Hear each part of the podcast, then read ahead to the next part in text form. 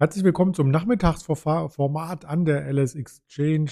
Hier mit mir Andreas Bernstein heute am Freitag, den 9. April 2021 und mit dem Blick auf die Märkte. Und da haben wir im DAX gar nicht viel verpasst, möchte ich schon sagen. Also wir stehen etwa da, wo wir im DAX heute Morgen auch eröffnet haben und wo wir gestern zu dieser Uhrzeit standen. Also in den ganzen letzten Tagen ist gar nicht viel passiert. Das sehen wir sehr, sehr gut auf ls-x.de als Überblick.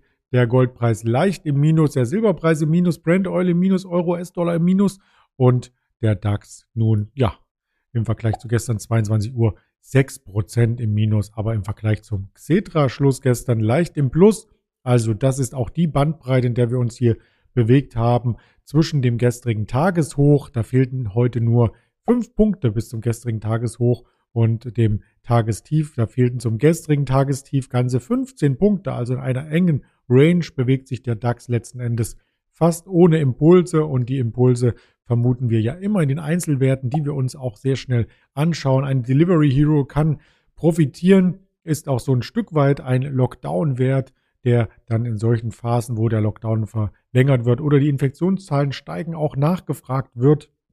Und die Heidelberg Zement ein defensiver Wert, der vor allem davon profitiert, dass das Paket von Joe Biden in Infrastrukturmaßnahmen natürlich auch internationale Firmen beschäftigt. Und da gehört die Heidelberg Zement, die einen großen Teil des Umsatzes in den USA macht, natürlich mit dazu.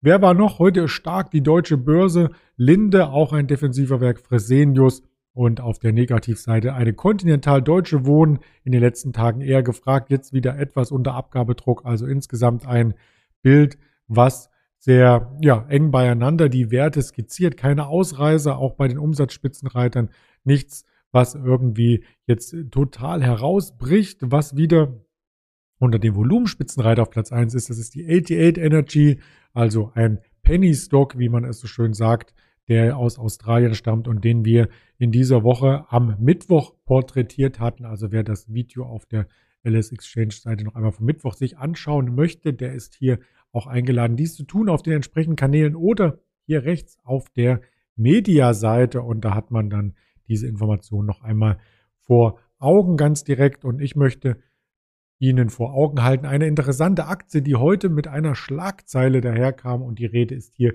von Boeing. Die Schlagzeile halte ich auch gleich hier mit ins Bild und mache dieses Bild auch etwas größer, denn es gibt wieder Probleme bei Boeing beim sogenannten Pannenflieger 737 Max. Und wenn man sich das anschaut, ähm, zum Beispiel auf Spiegelwirtschaft, warnt Boeing die eigenen Kunden vor neuen Problemen bei diesem Pannenflieger. Die wurde erst vor wenigen Monaten wieder freigegeben. Die Zulassung wurde erteilt und jetzt müssen die Jets schon wieder am Boden bleiben. So sieht das gute Flugzeug aus.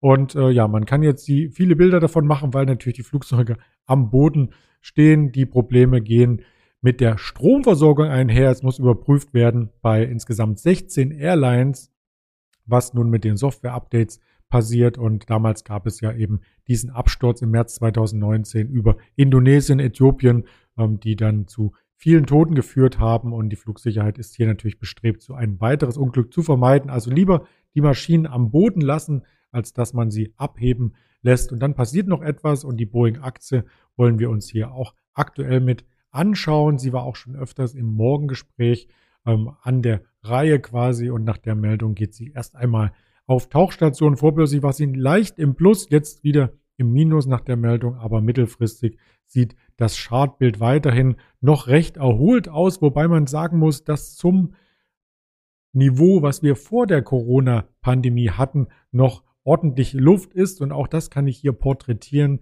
nämlich hier sieht man bei TradingView sehr, sehr gut, dass das Niveau vor Corona um die 340 US-Dollar, das ist jetzt der Dollarkurs an der Heimatwährung New York Stock Exchange, viel höher war als jetzt die 250 in Dollar, aber dennoch die Aufwärtsbewegung ab dem Tief ist gegeben und es bleibt abzuwarten, wie Boeing, ähm, wie schnell sie hier reagiert und wie schnell die Flieger dann wieder einsatzbereit sind und vor allem, was es für weitere Bestellungen gibt. Also wenn der Lockdown in vielen Ländern beendet wird, wenn die Urlaubsreisen wieder losgehen, wie wirkt sich das auf die Auftragseingänge bei Boeing aus. Das wird das spannende Thema sein und das erörtern wir gerne dann in den nächsten Sendungen wieder. Bis dahin wünsche ich Ihnen erst einmal viel Erfolg, bleiben Sie gesund und kommen Sie gut ins Wochenende.